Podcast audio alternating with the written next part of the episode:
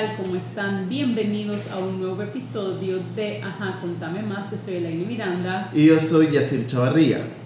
Y hoy vamos a hablar sobre un tema que, que no lo habíamos, o sea, algo similar no lo habíamos hecho, por varias razones.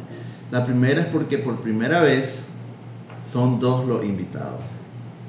La segunda es porque em, siempre hablamos sobre algo sumamente, digamos, positivo. de crecimiento. Eh, que nuestros invitados pues, no, nos cuentan cómo, cómo ciertos aspectos profesionales o personales le han motivado a hacer nuevas cosas. y no dan sus recomendaciones. Y no dan sus recomendaciones. Aunque pensándolo bien, creo que también vamos por ahí en este tema.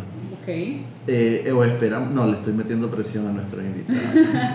Eh, el 14 de noviembre yo me desperté, como todos los días, pero lo primero que me dijo la ELA cuando abrí los ojos y me moví fue los muchachos, eh, Chepe y, Olga lo echaron preso. Y te pregunté en realidad, te dije, ¿Ah? ¿ya viste? Te dije, ¿ya viste? Porque vos siempre estás conectado y cuando este tema está hiperconectado y, y, la que termina sabiendo de último momento soy yo. Yo me había dormido como a las 10, 9 y media de la noche el día anterior y eh, estaba el caso de la, eh, la huelga de hambre de las madres de presos políticos en Masaya. No recuerdo el nombre de la iglesia, pero fue... Eh, tenían varios días de estar en huelga.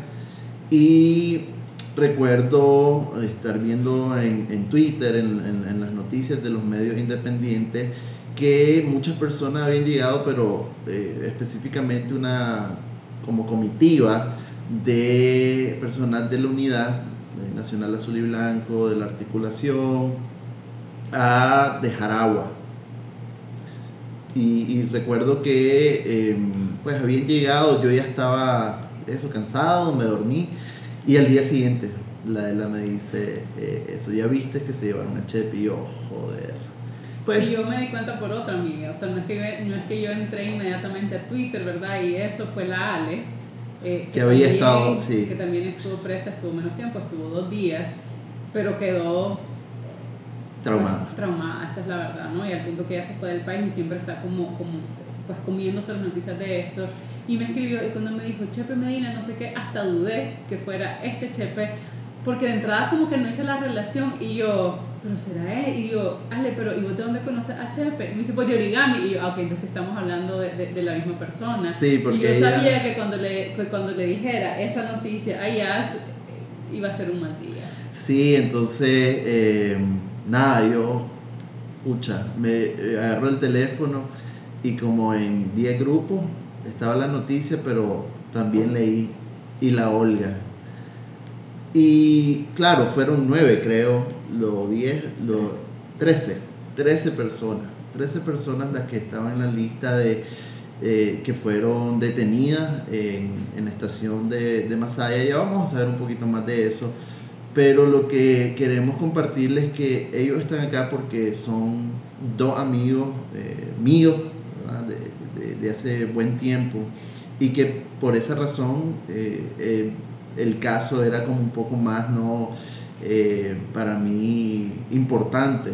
Claro, siempre que, que sucede esto en, en, este país, lo que estamos viviendo, duele porque la gran mayoría de, personas que son apresadas tienen un, eh, una causa política, ya sea porque están apoyando la lucha de diversos movimientos, ya sea porque se están expresando cívicamente, eh, pues son, son, apresados.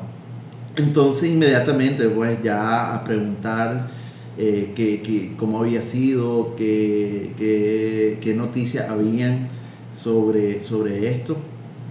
Y pues nada, empezamos a, a, eso, a, preguntar. Entonces, eh, estas dos personas, Olga, Olga Valle eh, y, y, José Medina Chepe, son nuestros invitados de hoy. A la Olga la conocí hace mucho. Eh, yo lo conté eh, en el capítulo con Mario Ruiz de, de Garcín. ¿Y qué? No iba a decir que es cierto que Mario les tocó una canción. Sí. En ese episodio. Sí, Mario, pues sí lo dijo que era por, por, por todos los presos políticos. Y te mencionó Olga. Entonces, eh, yo, yo dije rápidamente que te había conocido hace buen tiempo, allá como por el 2012, 2013. 2013. Uh, ya está vieja. Tengo la misma edad. y, y también con otro amigo en común, y era, eran mis tiempos de aquellas caballas. Horrible. Y eh, Olga ¿Por me. qué será que en casi todos los episodios puedes hablar de tu cabaña? Ay, porque es parte de mi pero no nada más adulta, o sea, incluso cuando hablamos de temas de niños y de adolescentes, ahí también salen bailando Pero, sus ¿qué cabañas. culpa tengo yo? Sos una persona acabangada. Sí, sí, la verdad es que eso es parte y que lo hablamos también con, Sí. con Marta Cabrera de nuestros pasados, de cómo crecimos, la familia que nos tocó, los hogares, etcétera, ¿no? Y que, y que bueno, por esa razón. Y, y con Olga compartíamos bastante noches de, de bohemia, la guitarreada, siempre eh, era, y hablaba, hablábamos bastante y por eso se volvió una muy, muy, muy buena amiga mía. Eh, y después compartíamos con Techo. Eh, ella fue, llegó a ser gerente. ¿Un Techo de para mi país? No, Techo. Ya un Techo se fue mucho antes. Techo en Nicaragua. eh, y e hicimos varios proyectos de campañas con ellos. Compartimos mucho, mucho. Y también está José Medina, Chepe. Sí. Chepe en el mundo del. sí. Eh, Chepe Medina fue uno de los primeros eh, creativos que nos acompañó en, en Origami hace ya casi cinco años. Hace cinco años. Eh, a los tres meses que nosotros nacimos también eh, Chepe se unió. Y después, ¿Fue a los tres meses, Chepe? sí, como en agosto, Tan septiembre, agosto, estuviste. como en agosto Wow. del 2015. Y, e igual compartimos en varios espacios, pues nos une un poco el que trabajemos en el, en el ámbito de la, de la comunicación y la publicidad y el marketing. Eh, y, y por eso pues fue, fue bien preocupante, bien estresante. Además me acuerdo que pregunté como al mediodía cómo estaba, cómo se veía todo y me dijeron va para largo. Sí. Eh, yo pensé en, ese momento de que sería como, como el caso de nuestra amiga Alejandra, un sustito. un sustito, ¿no? Como para dar una lección de que ah, no se puede hacer eso, ser solidario. Y desde entonces, de- desde ese momento recuerdo aquella frase de la solidaridad no es un delito. ¿Y por qué? Ya eh, nos van a contar los muchachos. Bienvenida Olga, bienvenido Chepe. Gracias. Gracias, gracias. Gracias por la invitación porque creo que, que estos procesos a veces se ven como individuales, pero realmente pues son procesos colectivos y yo creo que poder socializarlo y compartirlo es parte también de cómo vamos sanando como sociedad, asimilando y aprendiendo de las cosas que nos pasan. Pues, así que gracias por invitarme. También gracias porque hemos tenido un espacio íntimo, así de cercano, para contar nuestras experiencias y que sepan más o menos de manera más vivencial cómo fue lo que, lo que pasó. O sea, desde afuera, un apoyo inmenso que lo hemos sentido las últimas semanas que hemos estado afuera y que todavía no hemos podido terminar de digerir. Pero cada día nos encontramos más personas que, que sintieron la misma solidaridad que nosotros sentimos y que nos movió. Y creo que eso es rescatable y hay que siempre tenerlo en cuenta. Pues. Claro. ¿Cómo fueron esas primeros primeras 24 horas?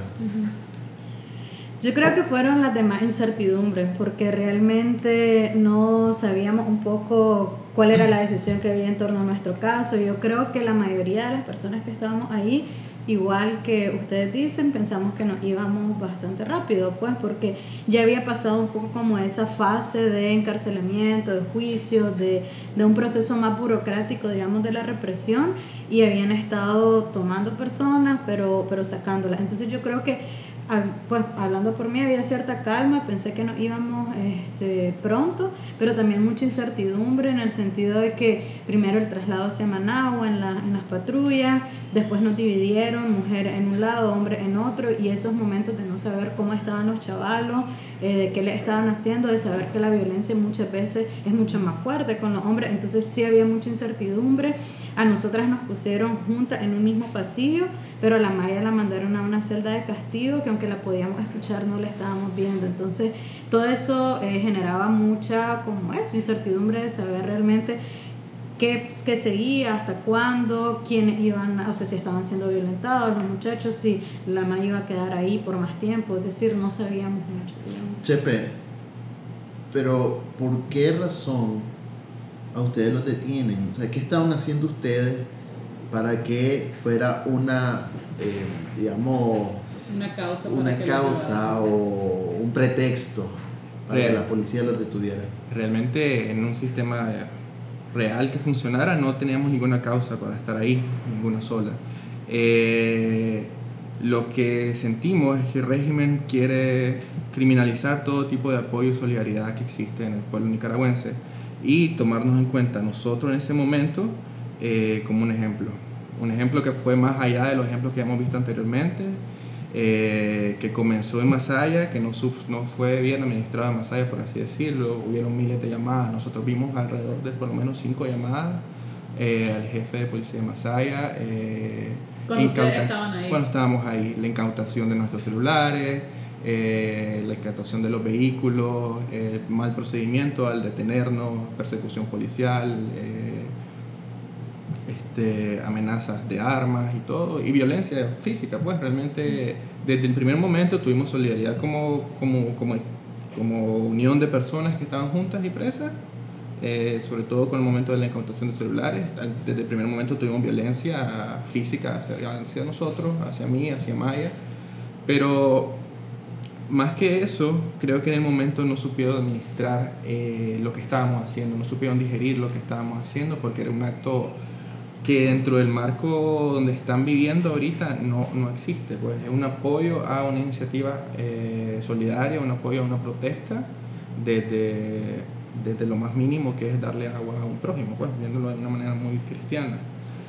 Pero al ser elevado a, otro, a otra instancia, eh, se nos trasladó a Managua, se nos separó, como dijo Olga, las primeras 48 horas, a la, por lo menos la 30 hora, hicieron, hicieron el simulacro de las armas, que eso fue bastante, bastante fuerte. Eh, ¿Cuál es el las- simulacro de la arma? cuando nosotros nos sacan por primera vez a- hacia un pasillo, que creo que muchos sentimos que ya no íbamos, ¿Eso cuándo fue, sí? Porque, a ver, y, y- y aquí me gustaría contextualizarlo por, por las personas que no, no conocieron del caso, quienes nos escuchan desde fuera. Eh, era una, una, ¿Cuántas personas llegaron a Masaya? ¿Qué llevaban ustedes allá? ¿Iban eh, con, con pancartas? ¿Iban con banderas? ¿Qué llevaban en ese momento? ¿Y qué les dice la policía cuando los detiene y los lleva a la estación? El jueves 14 fue el día que empezó la huelga, ¿verdad? Varios y varias de nosotras estuvimos en una reunión hasta muy noche y, y no, nos, no nos dábamos mucho cuenta de lo que estaba pasando en Masaya.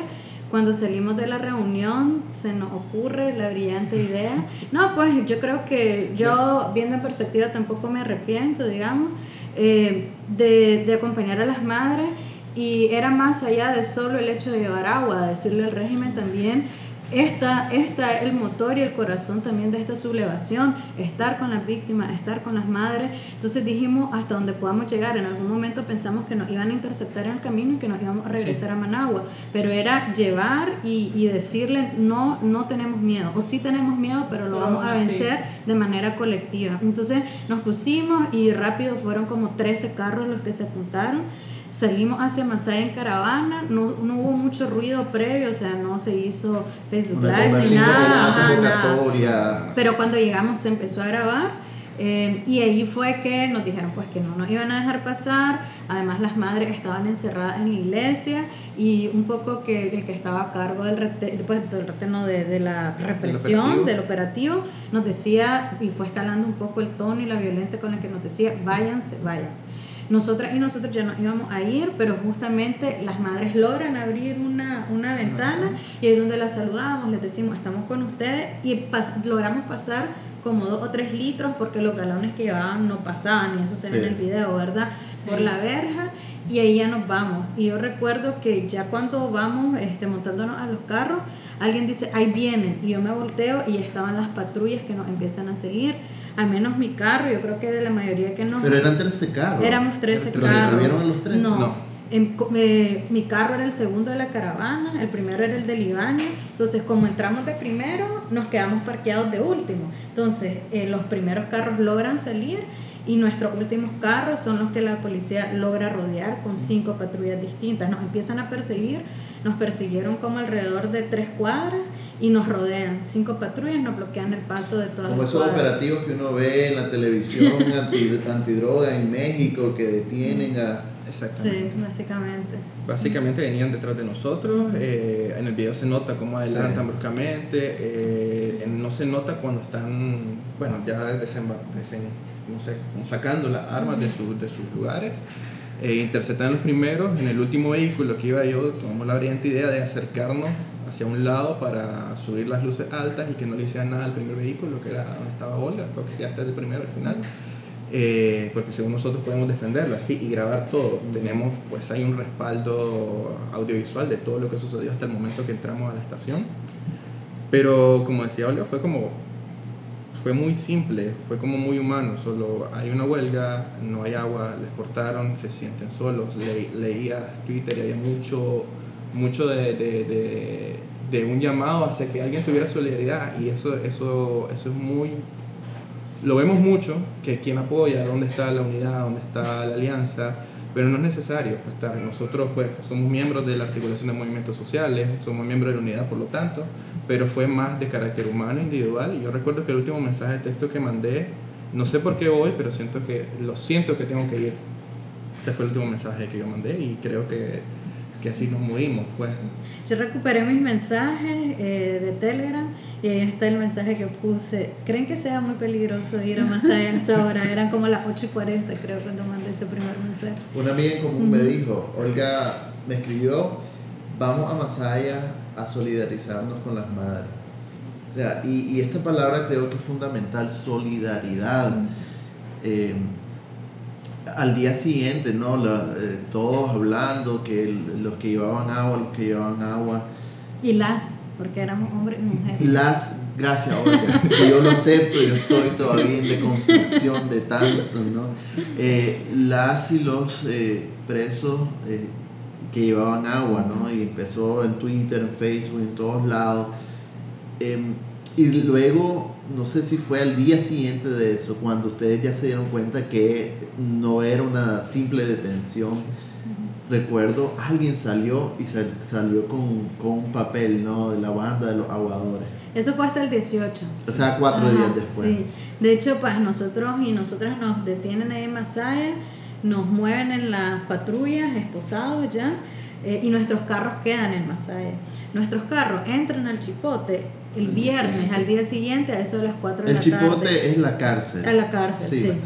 Entran a- al Chipote a eso de las 4 el viernes y a eso de las 7 de la noche nos sacan en filita india, a mujeres por una parte, a hombres en ¿Y otra. ustedes son capaces de darse cuenta cuando llevan sus carros? Algunos sí, porque las llaves las tenían eh, quienes iban manejando. Se Entonces pidieron. se las pidieron algunas personas después de mediodía, incluso se las pidieron. Sí. Entonces, imposible esa narrativa en la que supuestamente iban nuestras iban las patrullas e iban nuestros carros detrás. Eso no pasó. Nunca Bueno, entonces nuestros carros se mueven al día siguiente y a eso de las 7 de la noche, viernes 15, había un bacanal alrededor del chipote porque me acuerdo que sonaba música de Eddie Herrera. Entonces nos ponen y ya están nuestros carros. A mí una de las cosas que más me impactó fue que mi carro tenía mi pañuelo morado amarrado en los tricos. Y, y ahí yo sabía que habían abierto mi carro, yo estaba, todos y todas estamos esposados y mi pañuelo morado feminista, ¿verdad? Entonces, para empezar, era la primera prueba de que ya habían hecho el supuesto peritaje sin que nosotras estuviéramos presentes. Y dos, me llamó mucho la atención, ¿por qué mi pañuelo? Pues que era ese mensaje casi fascista de decirme, sabemos quién, quién sos, por qué luchar, y esto se castiga también y, se, Claro. y se avergüenza porque me lo están amarrando en el trico, a diferencia de un montón de otras pruebas, según digo entre comillas, porque sacaron fotos de los asesinados, sacaron stickers, sacaron el, el banner de la unidad y la pusieron abajo. Pero eso fue el viernes, o sea, porque ustedes los presentan el lunes. El lunes, eso fue el viernes. Ok. La, la- la imposición falsa Sí. de armas la hacen el viernes. Chepe, cuando ustedes miran eso, ¿qué pasa por sus mentes? En mi caso, lo primero, o sea, algo muy, muy personal que creo que lo he compartido con vos muchas veces, que jamás he creído en la violencia ni en las armas, y es algo que me heredó mi papá y todo, y me pareció muy impactante que lo primero que sacaran fuera una... A ver, que aparte de esto, todas las armas eran ridículas, escopetas sin... sin ca- ¿Cómo se llama? Que sin, sin bala. No, sin- No, no, no, no. eh, el Bueno. tiro te sale por la culata, Ajá. escopeta sin culata, Ah, armas este, hechizas a la mitad, eh, molotov recién hechas delante de nosotros, terminando de hacer. O Una sea, se ellos- cayó y dijeron, ah, bueno, ya no lo usamos. Sí. Se les quebró nuestra cara. prueba. O sea, Sí. los, los policías eran. Los policías, pero, estaban, estaban haciendo ahí. Fabricando sus fabricando pruebas. las pruebas. Sí. pero hay algo que creo que es válido, muy válido eh, resaltar. Eh, a nosotros nos acompaña un oficial de línea o un oficial de, de un rombo a salir. Los ponen enfrente, frente a nosotros, y ellos ven cuando nos están haciendo todo este montaje. El que me acompañó a mí no podía vernos a los ojos porque sabían muchos que estaban haciendo algo terrible. O sea, hay una institucionalización desde arriba de, de la humillación de los mismos este, Policía. policías de más baja categoría para que sepan de lo que son capaces. Cuando a mí me ponen la escopeta esta sin, sin la parte de atrás, la escopeta tiene una calcomanía de- del Museo de, de- de Moria, de AMA. Eh, todas la llenaron con, con stickers de, de AMA Y y el movimiento El 19 museo, de ama, abril. ama de- es la asociación Sí, de de madres de Madre de abril, o sea, madres de, de Asesinado. asesinados. Hicieron un museo en la UCA de memoria bello, o sea, yo, yo bello en el sentido ¿no? de, de que muestra tal cual la vida de quienes fueron asesinados y estuvieron ahí las madres y, y entonces vos tenías un vínculo con eso. yo tenía un vínculo con el museo. Una semana antes o dos semanas antes lo habíamos montado eh, por parte de Braceros, que es otro colectivo al que pertenezco. Eh, habíamos sido parte y, y por otro lado en la producción eh, yo estuve muy presente. Todas las madres de, de abril nos agradecieron, nos abrazaron, lloramos juntos. Y es un proceso súper fuerte de, de justicia, de justicia, de una persecución de justicia que lo, que lo vinculan a un proceso violento, que es lo que Sí. está totalmente en contra AMA. Pues la reparación de todas estas víctimas está más lejana cada día porque están institucionalizando el fascismo eh, de manera espantosa. Eso fue lo primero. Lo segundo fue eh, nuestros tres compañeros de Masaya, que en un principio nosotros no los conocíamos, conocíamos solo a Don Will, que ya fue preso político con nosotros la tercera vez, y sus dos acompañantes, que hicieron exactamente lo mismo. Lo que nosotros hicimos es algo que movió a otro grupo de personas de la misma naturaleza, con las mismas intenciones y con el mismo castigo. Y lo único que llevan era agua. Era- Lo único que llevaban al agua. Eh, lo sacan con nosotros. Yo hasta cierto punto quisiera no que nos lo hayan ligado a nosotros directamente. Eh, nos los colocan en vehículos junto a nosotros que nunca estuvieron. Eh, yo estaba con Samir, que es un chaval súper joven, eh, trabajador, que tiene una hija, dos hijos pequeños y le dolió mucho, cumpleaños en la cárcel y todo. Y lo pusieron en el mismo vehículo que estaba donde estaba yo. Eh, todo el peritaje y todo el proceso fue dirigido por un alto mando y bien, bien grotesco, ponerlo aquí, ponerlo allá, mira, vos no te pareces a ellos para que veas cómo, cómo, cómo te terminan pagando estas cosas. Eh, eso después lo resultaron en las entrevistas que nos hacían, mucho, mucho conflicto de clase, mucho de por qué estás haciendo esto, por qué no, como vos que ganas tanto haces esto o así. Era muy complicado. Eh, las chavalas fueron mucho más valientes en ese sentido. No Mucho más, la. Valiente, valiente. Eh, no agachaban la cabeza. eh, les decían que porque estaban haciendo eso. Yo les dije que no eran capaces de hacer eso, no eran capaces de hacer eso, que eran viendo los guardias de enfrente. Y la verdad es que desgraciadamente ya, ya les digo guardias, pero no lo son. Eh, y agachaban la mirada, agachaban la mirada. Los peritos estaban enmascarados, los que estaban haciendo la- lo- el trabajo más sucio estaban enmascarados, pero. Pero eso. ¿Qué fue lo más difícil de asimilar al día siguiente, Olga? O sea, ya el sábado, después de que vieron que les estaban haciendo todo un montaje. Yo creo que ella siempre fue bien positiva. Nos Se te ponen, notaba. nos ponen la arma, una de las muchachas regresamos a la celda y se ataca en llanto. Y todavía, no solo yo, habíamos varios que les decíamos, nos están Sí. asustando, tranquilas que Sí. nos están asustando. Porque para nosotras, hasta que no nos presentaran públicamente, que fue lo que hicieron el lunes 18, todavía podían hacer lo que quisieran, pues podían liberarnos en ese periodo de 48 o 72 horas, que es lo común Sí, que dura una ley. investigación. Entonces, yo creo que, que en sí lo de las armas a mí me impactó pues la, la, eso que dice Chepe, pues cómo eran de sinvergüenza. A mí la custodia, yo siempre intenté voltear a ver mi carro y me decía, ¿qué tanto ves? ¿Qué tanto ves? Volteate. Y le dije, porque nos van a poner armas. Y ella se burla, porque yo creo que hay muchos de línea que no creen que, que hasta dónde es capaz de llegar su, su, su, policía, la institución a la que pertenece. Y yo le digo, nos van a poner armas porque lo sentía, no habíamos visto ninguna. De hecho, mi carro fue el primero en el que, al que le ponen armas.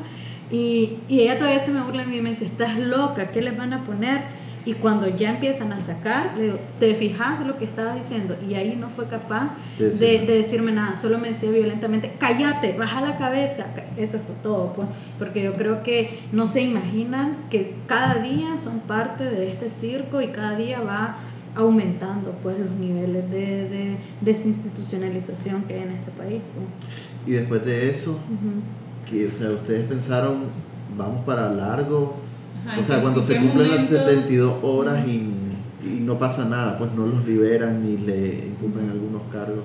Eh, nosotros llevamos la cuenta, creo que las 72 horas dijimos, bueno, esto no pasa más, pero inmediatamente la mañana, como fue con 5 cinco, minutos de...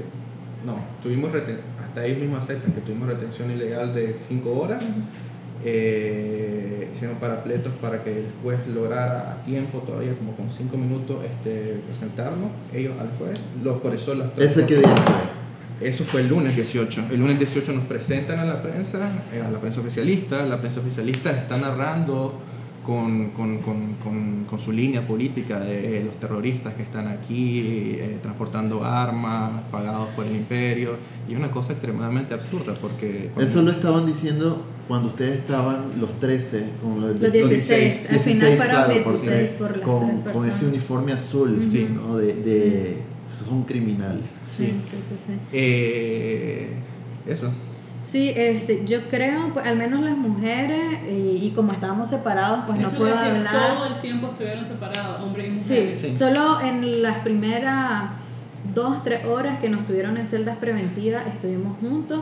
Y me acuerdo que la primera señal de resistencia le hice con Chepe porque me sacan a mí a tomarme las huellas. Y cuando voy de regreso veo que en la celda preventiva de al lado, las celdas preventivas son, están todas en la misma fila, entonces no está viendo, veo que está él y me meto y le digo, oye Chepe, ¿qué? Me dice, solo el pueblo Salva al pueblo. Salva al pueblo, me contestó Chepe. Entonces, solo en, ese, en esas primeras horas estuvimos hombres y mujeres en las preventivas, aunque en una celdita que es súper chiquita, o solo había hombres o solo había mujeres. Y de ahí sí nos separaron. Lo y nunca se vieron, o sea, más allá de cuando lo sacaban. Cuando iban al doctor, ellos tenían que pasar por la celda de mujeres y no, después aprendimos, pues, la la resistencia, yo creo que fuimos eh, conquistando cierto, ciertas cosas, nos hablábamos todos los días, nos podíamos, si subíamos un poco la voz, quienes estábamos en las celdas más cercanas al pasillo podíamos conversar entre nosotras y nosotros. Sí, Chepe, cuando, cuando yo vi la foto, eh, bueno, lo primero que vimos, ¿verdad? El, video, eh, todo el mundo lo estaba compartiendo de cuando estaban siendo presentados, yo estaba con con un grupo de, de muchachas y muchachos, ¿verdad? Que de, techo estábamos conversando y en un taller y todos, o sea, a mí me tocó decirles, acaban de presentar a los muchachos y una gran mayoría estaban, pues, estaban llorando porque claro, cuando, cuando sucede eso uno se imagina que van a estar años ahí porque los cargos son muy serios, ¿no? Eh, pero ¿qué pasaba ahí, Chep, en tu mente? Digo, a mí me presentan y yo pienso en, más allá de mi familia, ¿no? Pienso en en toda la gente que me conoce, que me está viendo aquí, va a pensar o, que soy un criminal. Que soy un criminal, o si salgo después de esto, que, que vendrá. Y, y, dentro de todos los rostros yo, yo te miré un poquito, Chepe, como no era triste, era una seriedad como de, de que estabas como cargado de... Sí. Y el caso tuyo, Olga, pues fue diferente, ¿no? O sea, vos, en las veces que públicamente salió tu rostro, desafiante. estabas como así de, no me están venciendo, sino que esto nos está haciendo más fuerte y lo hacemos porque algo que nos toca hacer. ¿Qué pensó en, en- pasó en ustedes en ese momento cuando eran presentados? Creo que el trabajo de curaduría que hicieron para los videos y las fotos que, que publicaron fue grandísimo porque no mostraron a las chavalas levantando los Sí. brazos constantemente, haciendo señales de resistencia, eh, la malla haciendo un símbolo que solo pues, significa algo para la CUT, nada más. Hubo un proceso de, de, de, de propaganda en el cual nos viéramos más derrotados posible y ni aún así lograron que las chavalas se vieran derrotadas. Yo obviamente sí me golpeó mucho, eh, no porque qué iba a pasar, porque estaba seguro que, que vos, que, Todos los que te conocen que saben que eso jefe, soy inocente. que don Carlos, pues que mi jefe, que las personas que me rodean saben que eso jamás iba a ser conmigo algo, algo real. Sabía perfectamente que estaba acompañado de un grupo de personas increíbles que mostraron resistencia desde el primer día hasta el último, más las chavalas, eso siempre hay que... Creo que esta narrativa siempre va a ser alrededor de que las chavalas mostraron la mayor resistencia posible, la mayor solidaridad posible entre nosotros. Eh, sí, obviamente me, me, me golpeó mucho imaginarme cinco, hice la cuenta mental de 7 años, en el mejor de los casos 5, voy a salir de 32, ok, Ya perdí mi juventud. ya perdí, no, no, no, no perdí mi juventud, pero sí, sí fue un proceso, cada, cada uno lo vio de un, de un espacio diferente. Yo obviamente estaba cargando con cosas personales Claro. pesadas, Sí. pero aún así creo que ya adentro encontrás refugio. O sea, estás encerrado y estás bajo, digamos, yo contaba cinco paredes que me sacaban del exterior, pero había una que era mía, que era mi cuerpo, que era mi mente, que me protegía de, de todo. Bueno, eh, al principio fue muy, muy, muy, muy personalísimo en- envolverme en esta pared, que era como las personas que quería y que rodeaba, que se fue súper aumentando en las primeras visitas, que ya nos contaban cosas del exterior. Pues.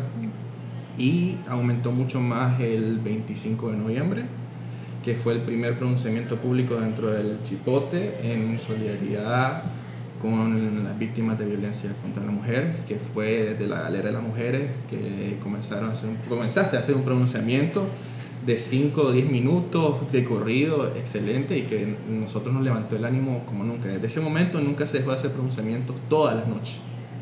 Todas las noches había un acto de resistencia, había, porque al principio nos dejábamos ir mucho con los, con los presos comunes y presos políticos que también están y que están muchos bajo, muy bajo perfil, que hacían actos eh, religiosos, en este caso pues evangélicos, pues uno encuentra refugio dentro de las cosas que otras personas encuentran refugio. Pero de partir de ese momento nosotros tomamos como, las chavalas tomaron la iniciativa de la resistencia dentro del espacio. pues. ¿Cómo es el día a día? Yo, eh, una, una de las cosas que, que siempre me he preguntado, pues desde, desde que la Ale, ¿verdad? Que es una amiga súper cercana, estuvo eh, y estuvo bien poquito en comparación con ustedes, ¿cómo se vive el día a día? O sea, ¿qué hacer? No tenés nada. Sí.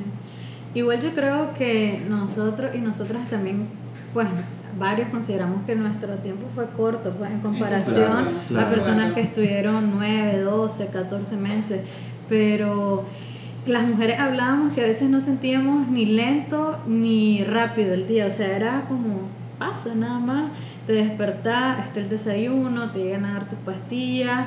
¿Qué eh, pastillas? Lo que pasa es que eh, nos llevaban al doctor y algunas, por ejemplo, yo tenía gastritis, entonces todas las mañanas tenía que verme mi pastilla de la gastritis, otras tenían otras enfermedades, pero... ¿Y nunca te dio miedo que te dieran algo que, que ¿Cómo no? Pero idea- ¿Cómo no? Pero pues a veces te toca, Sí. ni modo. Este, y, pero las pastillas no notaban los blisters ni nada, sino que la misma policía lo administraba. Llegaban todas las mañanas y todas las noches, había un sobre con todas nuestras pastillas y notaban la pastilla una que nos tocaba.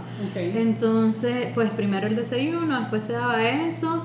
Yo siempre he sido muy dormilona, entonces yo generalmente dormía en las mañanas o sea, te dormías después de del desayunar. desayunar, ajá. Eh, la- yo creo que la mayoría de las mujeres descansábamos en las mañanas. A mediodía pues ya nos despertaba hoy, hoy antes y ya almorzábamos, igual nos llevaban el almuerzo. Este, Todo esto dentro de la misma celda. de- dentro de la misma celda. Nosotras no salíamos, sino llegaba la policía a darnos. Y, ya en la tarde sí era como un poco más movido, la mayoría de las mujeres igual hacíamos ejercicio. dentro de la este, misma dentro celda. de la misma celda. Con la misma ropa. Eh, no, estábamos en calzón, en Brasil.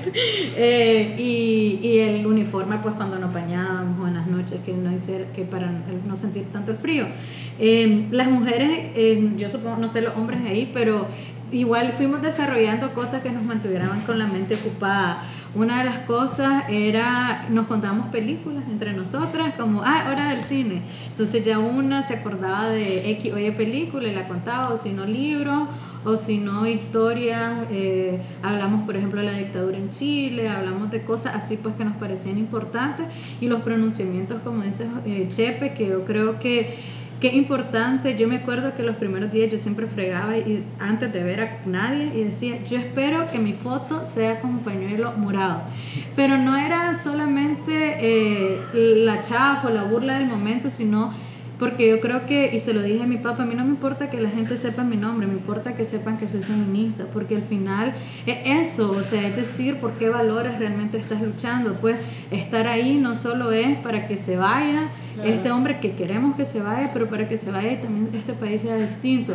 Y yo creo que esa es la fuerza que salió ese 25 de noviembre, aunque hablé yo, no fui yo solo la de la iniciativa, todas nos pusimos de acuerdo, todas dijimos, ok, el 25 de noviembre es un momento importante, que aunque estemos en estas paredes, decir, seguimos protestando en contra de la violencia machista, vamos a recordar a las víctimas del femicidio y yo creo que esas son las fuerzas que vienen de nuestras ancestras también. Y a partir de ese día empezamos a hablar todos los días. Ya la última semana los chavalos se sumaron. Un día hablamos las mujeres, otro día los hombres.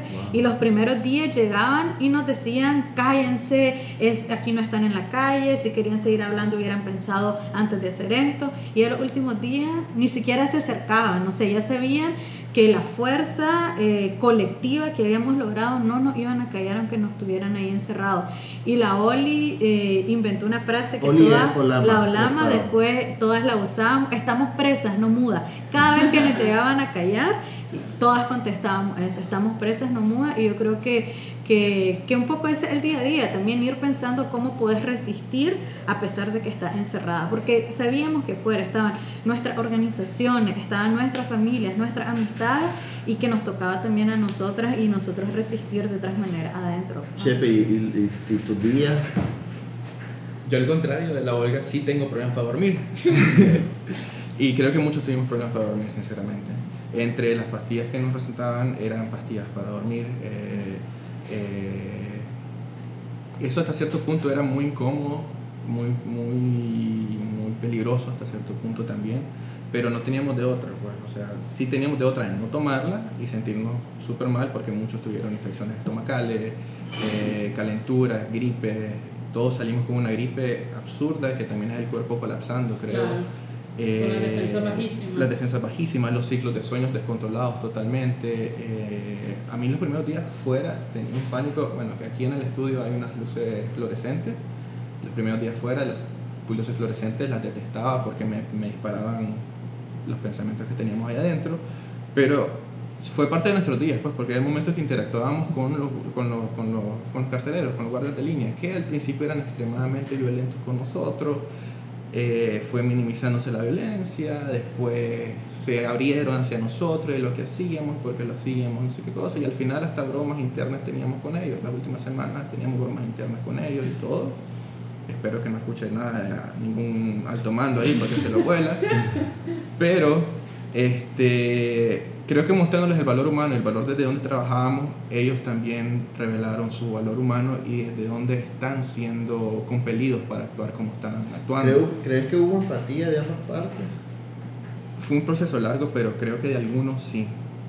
Yo, yo creo que de las personas que estamos adentro ahí también, de saber que que el policía, no, todo no todo el que se viste de policía es un monstruo, que hay personas que muchas veces no tienen otras opciones más que estar ahí trabajando. Y hay muchas que están cumpliendo su deber y que no, te, no violan tus derechos humanos, aunque saben que estamos ahí por una violación de derechos humanos, pero dentro de su deber pues lo cumplen de manera respetuosa y hasta cierto punto humano.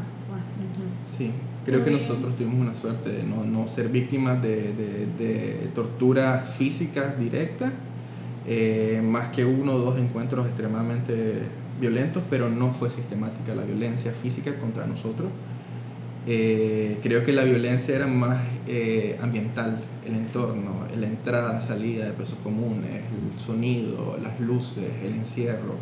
Creo que eso nos afectó mucho porque hay que recalcar que el auxilio judicial no es un lugar para estar 46 días, Claro. es un lugar para estar 7 días lo máximo. ¿Por qué? Porque es la intermediación entre la presentación a un juez y subirte al sistema penitenciario, al modelo para esperar el juicio. Eh, a nosotros, por X o Y razón, nunca nos subieron, pero veíamos constantemente todos los miércoles a las 3 y media salir, salir, salir, salir gente. Eh, por eso tuvimos una alta rotación. Creo que, que valores humanos que aprendimos o que vimos es la gente que llegaba, pues, la corrupción del sistema mismo con algunas personas que llegaban y, y la mentalidad de otros presos políticos que tienen otros frentes de batalla diferentes a los que nosotros tratamos. Em, más allá de, la, de, de- de las comidas que les daban, tenían manera de saber si era día, si era de noche, si pasaba, o sea, había, había luz pues que, que, que entraba. Y lo otro, cada cuánto tenían acceso a ver a alguien, o sea, a un familiar, a un amigo que los llegara a visitar. Al final de los pasillos habían algo que se llama este, patio Sol. Ajá, que igual una celdita, la diferencia es que el techo no es cerrado, sino es reja. Entonces puedes ver el cielo. Entonces ahí, por ahí se colaba la luz y al menos las mujeres le habíamos dejado una marquita afuera cuando, cuando nos dimos cuenta que a las 10 de la mañana pegaba ahí el sol. Entonces cuando el sol estaba ahí, más o menos sabíamos que eran las 10 y, se iba, y ahí íbamos viendo a medida que Bueno. bajaba. Además descubrimos que había un pitido que creo que era un fax, no sé si ustedes lo escucharon, que era a las 4 de la tarde. Entonces más o menos así nos Claro. íbamos dando cuenta, además de que los horarios en que nos llegaban a dejar el desayuno, el almuerzo y la cena eran casi los mismos siempre, entonces por ahí Y teníamos tenían- percepción ¿Y tenían alguna manera de llevar la cuenta? de los días. de los días. Nosotras en mi celda con Libane teníamos un contador que hicimos con los pedazos de tape en los que, en los, con los que llegaban nuestros nombres. Entonces estaba en una de las literas y íbamos poniendo 16, 17. Y el día 45 nos lo quitaron. Nunca lo habían visto. Lo descubrieron y nos lo quitaron. Y nosotras estábamos todas enojadas y dijimos, pero igual lo vamos a volver a poner. Y el día siguiente nos vamos. Entonces ahora un poco decimos como, nunca lo vimos como un buen augurio. También nos lo quitaron porque no íbamos a volver a contar días. Pues, pero no sé Chepe, algo, algo tal vez eh, mundano, pero ¿cómo, cómo hiciste para, para desintoxicarte de la hiperconectividad en la que vivimos? O sea, porque yo no me imagino, lamentablemente y lo acepto, tengo una adicción al teléfono, a la compu, pasar trabajando, estar leyendo esto, leyendo lo otro. Y si se me descarga el teléfono una hora ya me, me siento ansioso. ¿Cómo fue eso? Fue gracioso porque realmente el primer día estaba como inventando tweets de, de, de arroba sietazo. Era tu cuenta, bueno, Eh, ya, no, ya, ya no es anónima. ya no es anónima. Yo lo mencioné en un capítulo. Entonces, Con- con Yo le decía a. Chepe a veces los primeros días Sí. que pasaba que iba al doctor, Chepe, estoy preocupada, la gente va a saber quién es. Ajá. eh, después era como una ansiedad terrible de que cuando saliera Trump había destruido el mundo. Y no te vas a dar cuenta. Y no me iba a dar cuenta hasta que salí. Eso fue, eso fue súper.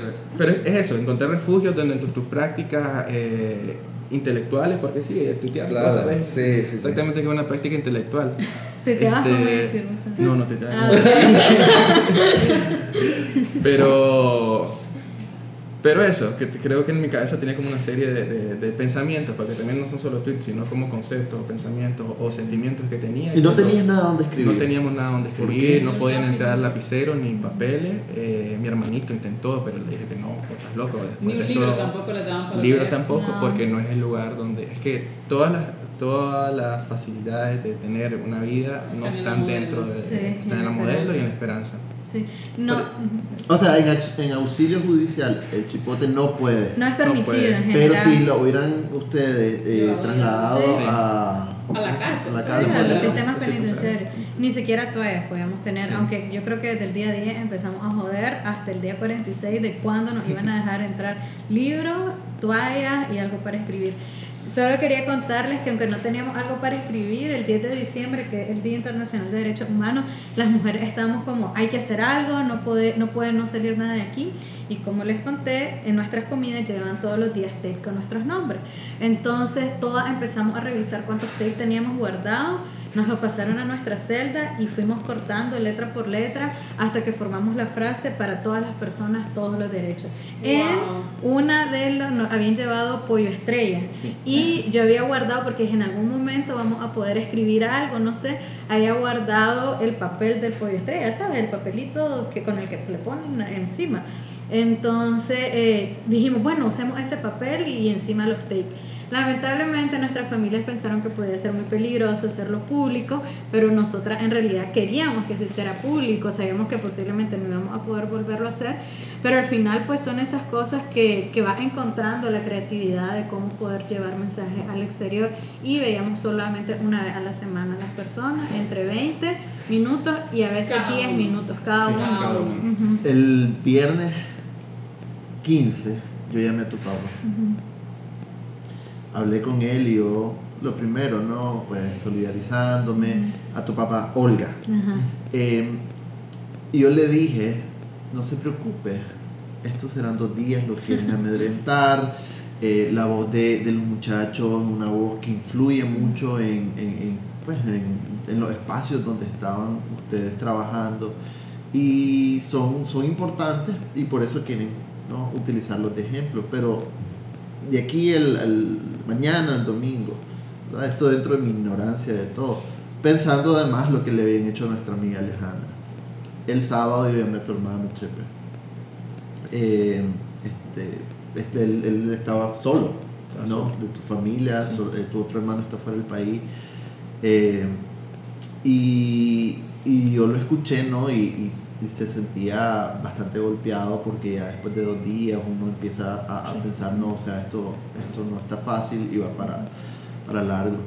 Con el transcurrir de los días, la semana, eh, fue increíble ver cómo ah, hubo mucha gente cercana a ustedes y a todos los presos políticos, ¿verdad? Pero particularmente ustedes, eh, su familia, sea, tu papá, tu hermano, Hansel, por ejemplo, su mamá, que estaba en todo, no tenían miedo. Y yo me pongo a pensar, yo tal vez mi familia lo, lo que diría es, no nos arriesguemos más.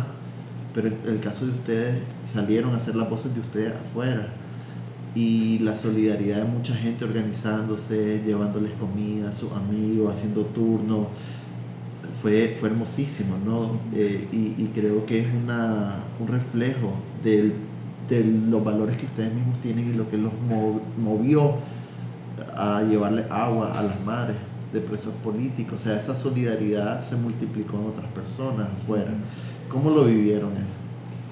Yo creo que es muy importante decir de que, de que nuestros alimentos estaban porque todas nuestras familias se organizaron para hacer turnos, para irnos a dejar comida, para administrar esas comidas, para administrar nuestra salud también. Eh, nuestra familia, mi hermano y, mi pareja, eh, novia, está eso.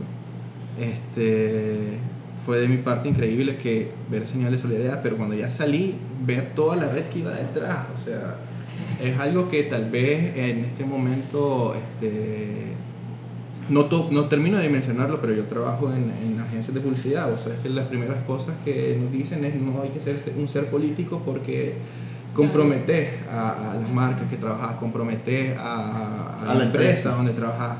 Y cuando yo me encuentro y salgo, eh, eh, mi jefe se volcó totalmente a apoyar eh, cualquier esfuerzo de comunicación en el que estaba.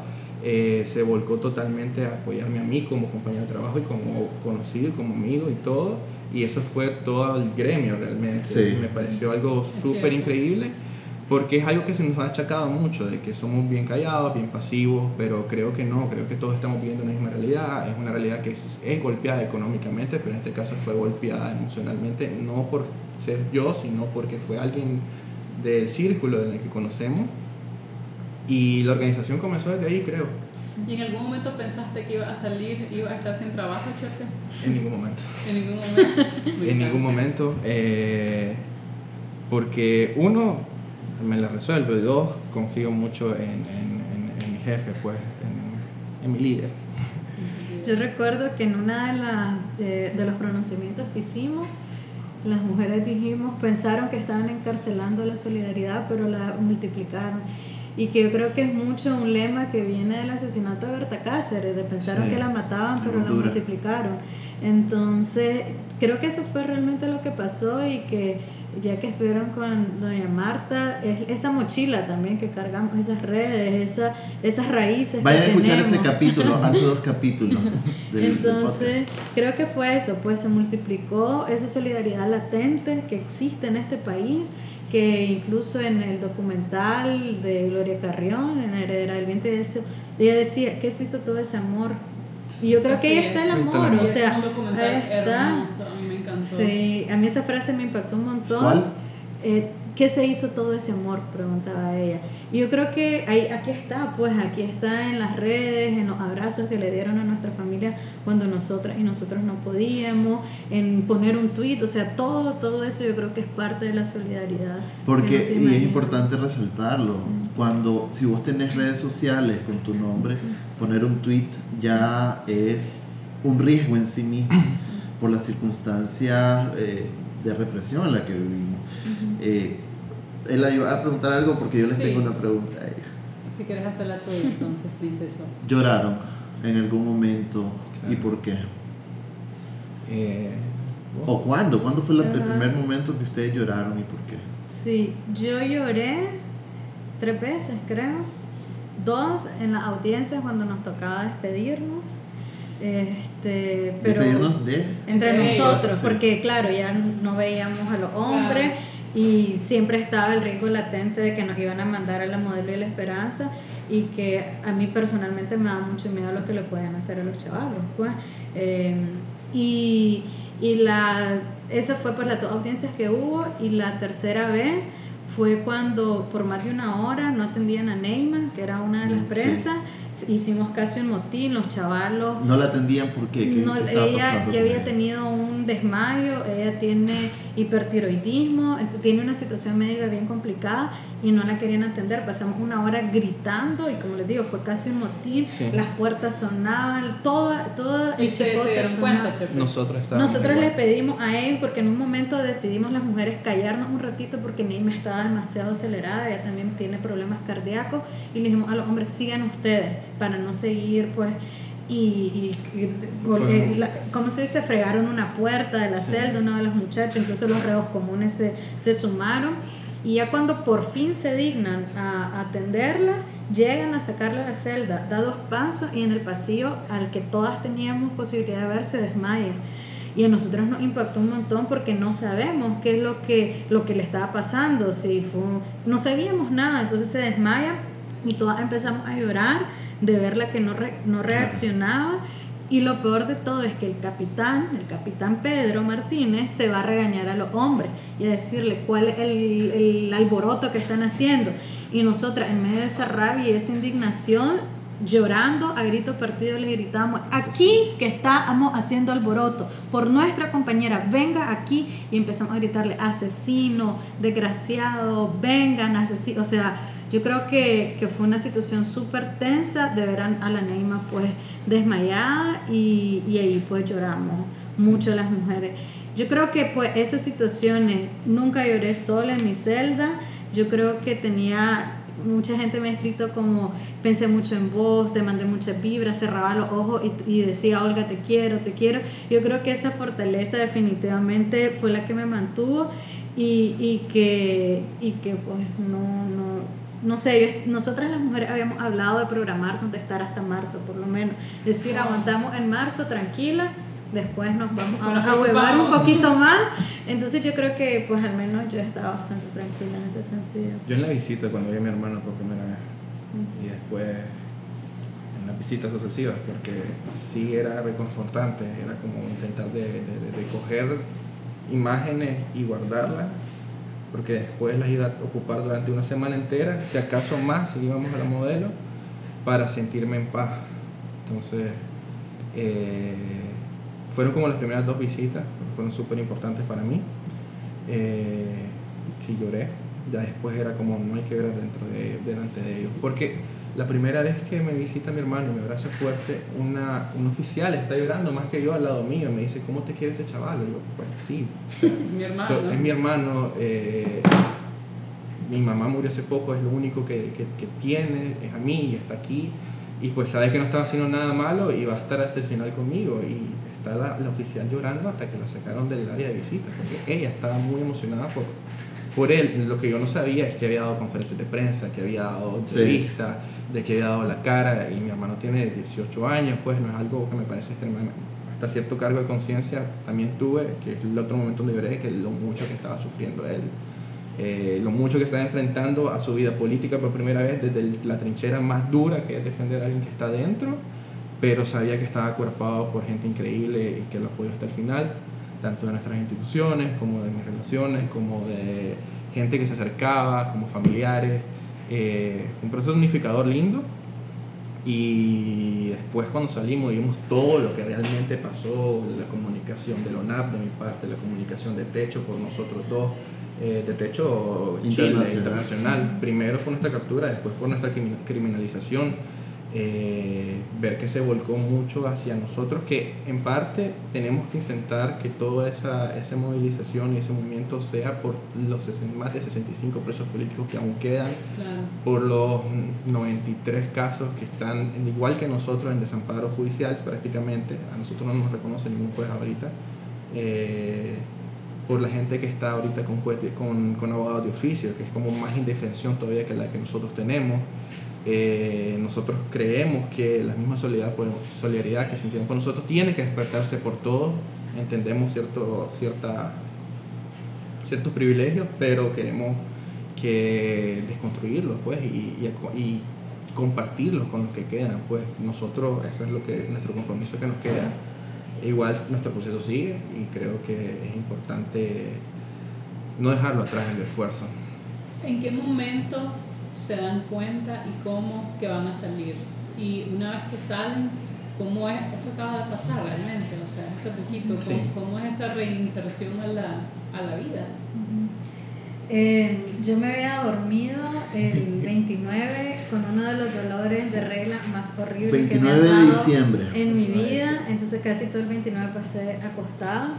Entonces creo que ninguna ni ninguno pensábamos que al día siguiente eso iba a pasar. Eh, no, estábamos cero preparados y preparadas y, y eran como las 4 de la mañana, Tres y media. 3 y media, ajá, y, y llega Del 30 de diciembre. del 30 de diciembre, o sea, la madrugada del 30, y, y llegan varios oficiales, y siempre las mujeres, porque habíamos tenido algunas complicaciones ahí, antes de entrar decían, vístanse, por lo que te digo que siempre estábamos en calzón, en nada, para que los hombres, los oficiales hombres no nos vieran. Entonces llega una de las oficiales mujeres y dice, mujeres, pistas. Y eso es lo primero, como siempre teníamos una luz encendida arriba, una luz de madrugada. todo, Todo el tiempo, tiempo. nunca se apagó esa tiempo. luz. Entonces, a veces en ese ¿Cómo momento no te dormís? das cuenta de qué hora es. Claro. Dormíamos con, con pastillas, la, la mayoría, no Sí. todas, pero sí. Eh, yo sí dormía con pastillas. Y la cuestión es que nos despertamos y vemos esta luz que se colaba, que definitivamente era muy temprano, y nos dicen, tienen media hora para alistarse, quiero que se listen eh, porque los vamos a llevar a un salón. Y en ese momento no sabemos para qué. Y yo le pregunto y le digo, ¿para qué? Podemos saber. Van para su casa. Y nosotras, y le dice a otra de las muchachas, ¿está bromeando en serio? Y todavía le contesta el oficial, "Eh, yo nunca bromeo. Y tienen media hora, no van a si todo lo que saquen de aquí eh, es lo que se lleva, no pueden regresar, les vamos a traer ya su ropa de civil, etcétera, nos empieza a dar indicaciones, la Cruz Roja le pasa unas preguntas, apúrense y sale de ahí. Y nosotras nos quedamos porque a nosotras fue la primera galería que Sí. llegaron a avisarles, los hombres no sabían en ese momento y nos quedamos así como en shock, no decíamos nada Y, y nos empezamos a preguntar, ¿en serio esto sí está pasando? Solamente una, una, una, pequeña pregunta de paréntesis, pero media hora para alistarte, o sea, en esas condiciones, ¿qué es lo que alistas? ¿Qué, ¿qué tenés si no tenés nada? Emocionalmente. Sí, pues cambiarte, nos llevaron ya la ropa de civil. Y la ropa que te llevan es la ropa con la que te agarraron, que tiene ahí 44 días.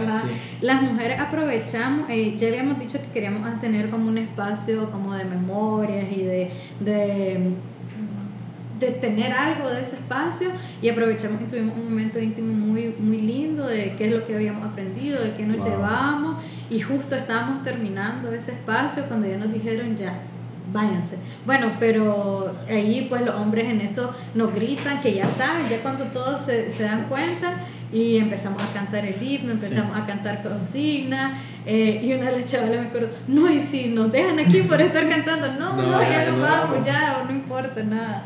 ¿Y ustedes, Chepe?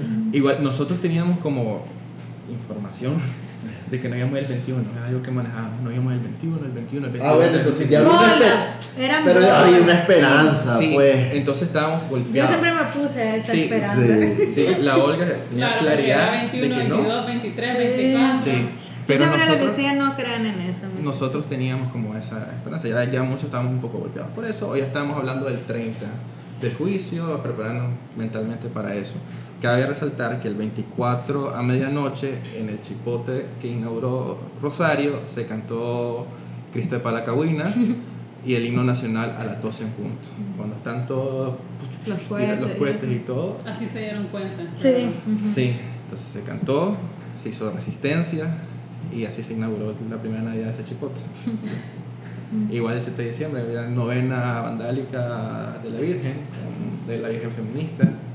Y todo ese proceso fue muy interesante, ya llegar hasta Año Nuevo y pensar que íbamos a conocer Año Nuevo y pues ya lo habíamos aceptado. Cuando llegan es igual, pues tienen media hora, eh, le traemos su ropa, bañense, peínense, eh, van al auditorio, ahí está su, su, su mediador eh, y vamos a un auditorio. Pues ya todos listos, todos agarrando el botellón de agua que nos fueron a dejar nuestros familiares eh, cuando nos ven salir con el botellón de agua, el oficial nos dice, ¿y para qué llevan eso? Pues, pues como recuerdo, ah, la puta, son los mierdas, son ustedes. a nosotros nos intentaron decir que lo dejáramos. Y nosotros dijimos, ¿cómo vamos a salir sin, sin un galón de agua? De el, el, acuerdo fue que no lo usáramos frente a... Pero ¿en, qué momento hacen eso de que sus familias le lleven el botellón de agua? Cada días. Cada días no, las familias que van a dejar ah, comida. Entonces ustedes tenían su agua ahí. Un paréntesis, y vos lo mencionaste, pero yo lo quiero recordar la al inicio era, íbamos, bueno, no, no íbamos, pues, pero nosotros sabíamos de que iban eh, familiares y amistades de ustedes haciendo turnos, llevaban la comida y llegó un momento en que eh, nos comparten que ahora ya no va a ser individual. O sea, fue como el tercer día, creo. Ahora, o sea, a todos los presos, incluyendo presos que no, no estaban dentro de la lista de 16, iban a compartir todo. O sea, que ya no era que cada familia le llevaba a cada uno lo que compraban, sino que era lo mismo para todos. Se organizaron, eso fue, wow, yo dije, hasta este punto he llegado y, y, y, que la resistencia de ustedes adentro iba a, a tener una resistencia afuera. Yo creo que esa frase que el, el, el, estudiantado usado mucho de reír es resistir, también era parte pues de adentro. En los interrogatorios o sea, nos reíamos de ellos mismos, como, ¿y cómo los conoces? Ah, no, yo no conozco a nadie. La madre y yo veníamos en el mismo carro y nos reíamos que ella le preguntaron cómo me conoció y a mí también, y las dos dijimos historias pues distintas. Y, y estábamos claros que ellos sabían que estábamos burlándonos de, de ellos en su cara. Y como a los dos o tres días, como decís vos, oímos decir a una de ¿cómo es que dicen que no se conocen? Y ya todas sus familias están organizadas. y eso, pues, lo que vos decís, cómo rápidamente se dio esa cohesión de las familias que hasta ellos mismos se dieron cuenta que era demasiado obvio que éramos, un, éramos personas organizadas y, y, que nuestras familias afuera pues lo estaban representando. Y entonces estaban ya volviendo, ¿verdad? Al, al, cuento, cómo lo llevan. Llegaron al auditorio y qué les dicen. En el auditorio no, primero nos vemos todos, nos vemos con alegría porque ya estamos con la ropa, de, que vamos a salir, nos abrazamos, tocamos así porque no podemos abrazarnos todavía, ya no estábamos enchachados. Recorrimos esos pasillos con cierta dignidad de estar vestidos de civil sin estar enchachados con nuestra botella de agua. Enchachado es con la esposa, Esposa. en la Esposa mano, para en la no parte de atrás. Eh, tocar piano es poner las dactilares y, y cosas más que aprendimos ahí. Pero, pero creo que fue muy importante también para ellos vernos así. O sea, para los que querían que saliéramos, porque ya los teníamos hartos algunos, A los policías. a la Sí. policía, para ellos mismos vernos que salimos con la misma dignidad con la que, con la que entramos, aunque tuvimos momentos de flaqueza, algunos, yo me incluyo. Eh, y llegar al auditorio, llegamos al auditorio, lo único que nos hicieron pues que en la, en la videollamada no tuviéramos este, las botellas de agua, porque fue una conexión con todos los... Y eso podría, pudo haber sido un llamado de atención a ellos, sí. Sí, es un sistema... Sí, porque no era, no estaba en vivo ni nada. Sí, solo era- era solo interno. Inclusive en un momento en que estábamos haciéndole así, eh, cortaron la llamada y nos dijeron, no, no hagas muecas, ya van a salir, déjale, déjale joder. O sea, pero hasta cierto punto nos están relatando que de parte de, de los policías sí hubo, digamos, una, no sé qué término utilizar, pero, pero ya, media empatía, ya tenían media una, una sí hacia Yo ustedes. creo que más que eso en ese momento era como dejen de joder que ya se van, sí, calmen, claro. un- una cosa, Ah, un momento de como estar cuando, tranquilos. cuando, cuando Ajá, nuestro, yo me acuerdo de mi hijo mayor que le decía, mira, ahorita que estamos con Sí. esta visita, comportate. Sí, yo quería, quería contar algo de ese momento del salón, que en eso uno de los muchachos, no sé quién, dijo, miren, está amaneciendo. Y hasta ese momento yo no había mencionado que teníamos 46 días de no ver un amanecer, Sí. porque en que se colaba la luz, nosotros Claro. en el auditorio teníamos una puerta que ya daba al, o sea, podíamos ver el cielo, podíamos ver todo, y todos nos quedamos, yo creo, fue un Sí. momento muy lindo de ver cómo estaba amaneciendo. Nubes Y en ese momento empezamos a cantar la ráfaga. Sí. Y yo creo que una La de canción las de cosas, Mario, hace sí. cuatro episodios. Vayan a escuchar ese Y yo creo capítulo. que una de las cosas que más llevo conmigo y me sonó mucho la, la frase de el amanecer dejó de ser una tentación ese día. Ver el amanecer junto a las personas que por 46 días resististe y de saber que se abre otra etapa que tampoco sabes, que es muy incierta, pues fue muy lindo. Fue una de las cosas que más guardo conmigo. En redes sociales, eh, ustedes, bueno, más en Twitter, para los que usan Twitter, una frase que usabas mucho por diversas razones en todas tu- tus luchas, ¿verdad? La lucha feminista, que vos estás ahí bien comprometida, eh, la lucha por la democratización y justicia en el país, eh, es so- solo el pueblo salva al pueblo. Eso, digamos que, que es como un mantra que vos siempre llevas, Olga. Y lo seguís haciendo, obviamente, porque lo crees y porque la realidad y las dinámicas sociales en los últimos dos años en este país han demostrado que solo el pueblo salva al pueblo. Y de tu, de tu lado, Chepe, y esto es parte del, del romanticismo que le tenemos a una revolución de 1979 a 1990 y lo hablamos muchísimo porque nuestros padres nos heredaron esa creencia ah, hacia, hacia esa historia de la revolución eh, y que en ese momento, en ese contexto, hubo una guerra civil en Nicaragua y Carlos Mejía Godoy hizo una canción, ¿verdad? Que no pasará. que No Pasarán. Y yo recuerdo, bueno, vos lo usabas mucho, No Pasarán, desde antes de abril 2018, después lo usabas, bien seguido. Y tu hermano cuando dio la primera entrevista lo dijo, No Pasarán. ¿Qué significa esa frase para cada uno de ustedes? Chepe, No Pasarán. Yo creo que ahora, más allá de la canción de Enrique Mejía Godoy, es,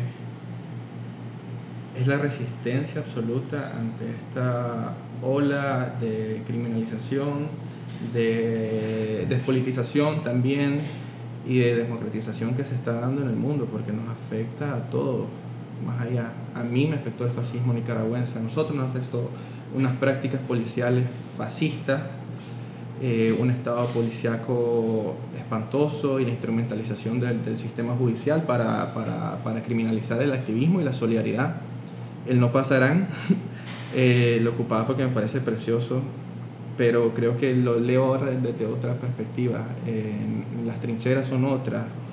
Eh, el amor es lo que nos mueve y la solidaridad y, al final lo vamos a vencer, no lo vamos a vencer de una manera violenta. Creo que en este momento vencimos vencimos eh, su, su, sus posiciones de no, de no de lavado cerebro, sino donde estaba internalizada la violencia en los, en los oficiales. Algunos cuando ya nos querían, ya nos, ya nos respetaban, al final que todo fue un holgorio cuando salimos y que no lograron comernos por dentro, no lograron pasar nuestras defensas, no lograron pasar nuestra unidad y nuestra, y nuestra comunidad en sí mismo. Mi hermanito me lo escribió en, el primero, en los primeros, mi hermano Carlos, ya no es Carlitos, ahora es Carlos, me lo escribió en el primer comida, eh, no, no pasarán. Me lo escribió y fue como, wow. Salí y en Twitter tenía lleno mi cuenta anterior de no pasarán. Eh, lo primero que puse es que no pasaron porque no lo van a lograr, no lo lograron y lo lograrán. Y solo el pueblo salva al pueblo fue, la primera, fue el cierre del primer manifiesto de parte de la Galera de las Mujeres y todos los presos comunes después lo repetían con nosotros. Esa frase, la primera vez que la sentí, más de escucharla, fue doña Francisca Sí, Ramírez. Sí. Y ella decía, eso aprendimos en el campo, porque no llegaron los políticos, no llegaron las grandes organizaciones, no llegaron los empresarios, éramos nosotras y nosotros aprendiendo que solo el pueblo salva el pueblo. La escuché un 22, 23 de abril del 2018.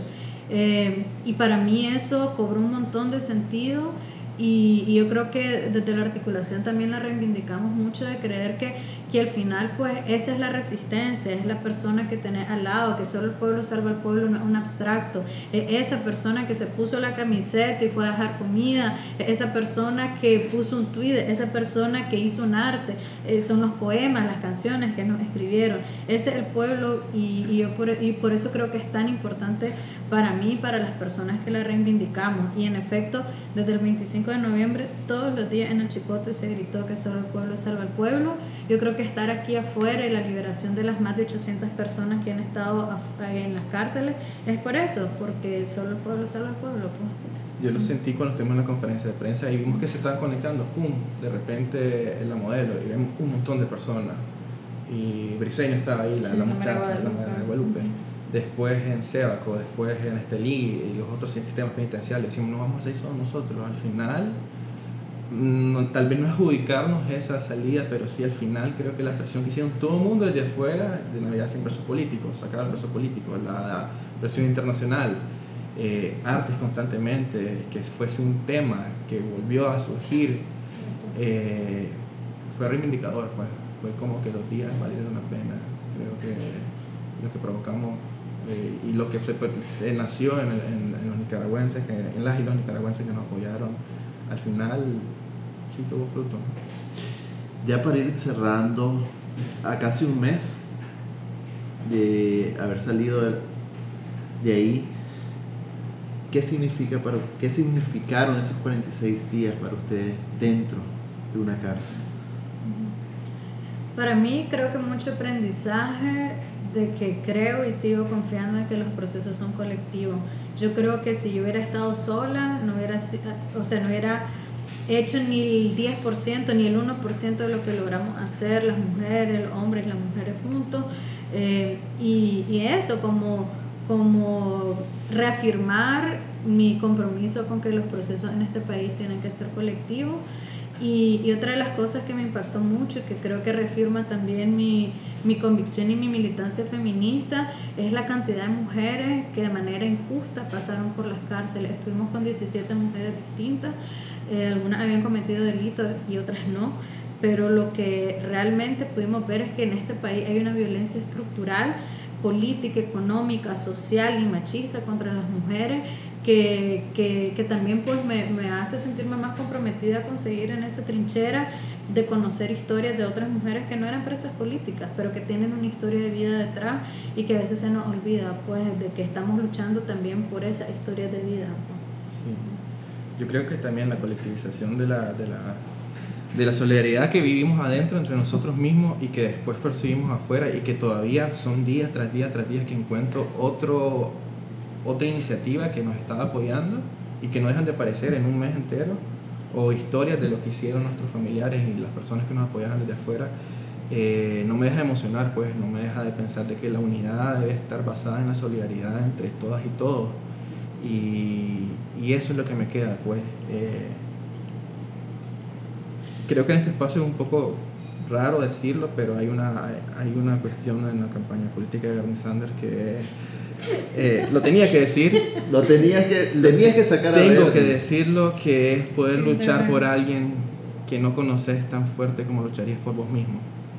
Y, y esa, ese movimiento que debería ser algo, y que está haciendo algo global eh, frente a las estructuras violentas que están creándose en los estados, eh, tenemos que retomarlo, y tenemos que retomarlo desde las instituciones en las que está- desde las organizaciones en las que estamos y desde la vida misma, pues. No se ha resuelto su caso.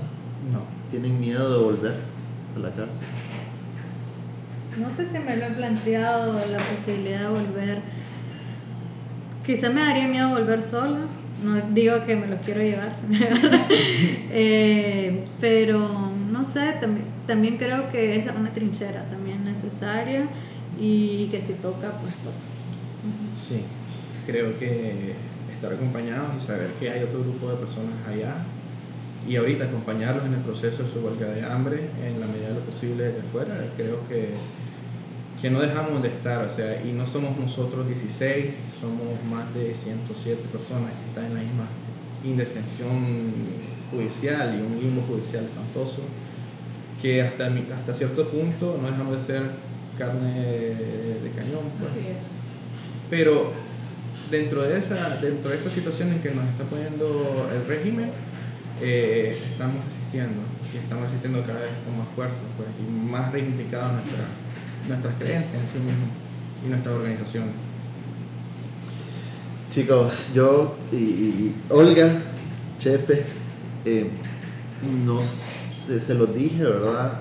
Eh, Yo los admiro muchísimo, no porque estuvieron 46 días en la cárcel, sino por cómo ustedes, desde donde pueden, hacen todo para eh, ser parte de, y vos lo decía, eh, Chepe, de una lucha que es solidaridad, de una lucha que es acuerpar a víctimas, a madres, familias de quienes han sido asesinados, es seguir, seguir aun cuando saben que ustedes han sido y pueden seguir siendo víctimas. Yo los admiro desde antes, ¿verdad? Olga, desde tu trabajo en techo, Chepe, desde tu, tu, tu creatividad, tu talento eh, y haberlos visto ahí, eh, haber visto esa, esa foto, eh, esos videos cuando los presentaron como delincuentes, todos sabemos que ustedes son inocentes, que la solidaridad no es un delito y, y creo que así como ustedes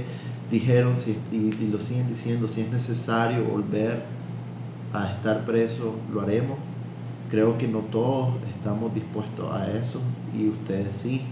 Y eso también creo yo que un, un llamado a que, bueno, tal vez no estamos tan, tan dispuestos a eso, pero podemos, siempre y cuando la manera en que hagamos algo por tener una Nicaragua diferente, porque haya justicia para, para cada persona que ha sido víctima y porque al final existe un país donde todos tengamos nuestros derechos, no se nos violente, pues entonces hay que hacer algo siempre que sea no violento, cívico y que eso no significa hacerle daño a alguien más. Lo digo y, y no lo he expresado de esa forma. eh, yo sí tengo miedo porque un- un- una frase o decir, la- él ha- hace eh, dos días después de que ustedes eh, eh, cayeron presos, ella escribió, se expresó también y desde entonces eh, nos han amenazado, nos han escrito muchas cosas que uno se queda, pero ¿por qué es mal expresar y decir que estamos viviendo en un país donde tenemos un régimen que nos violenta, nos cercena ese derecho tan fundamental de poder decir en la calle, estoy en contra de, o, llevar una bandera. Y lo vamos a seguir haciendo de la manera en que lo hacemos. Eh, vamos a, si hay que decirlo, lo vamos a decir, porque no estamos cometiendo un delito. Los admiro muchísimo, les agradezco por haber compartido todo esto que sintieron, todo esto que siguen sintiendo, todo esto que piensan. Y ojalá que sigamos coincidiendo y pronto a una Nicaragua en libertad. Y solo el pueblo. Pueblo.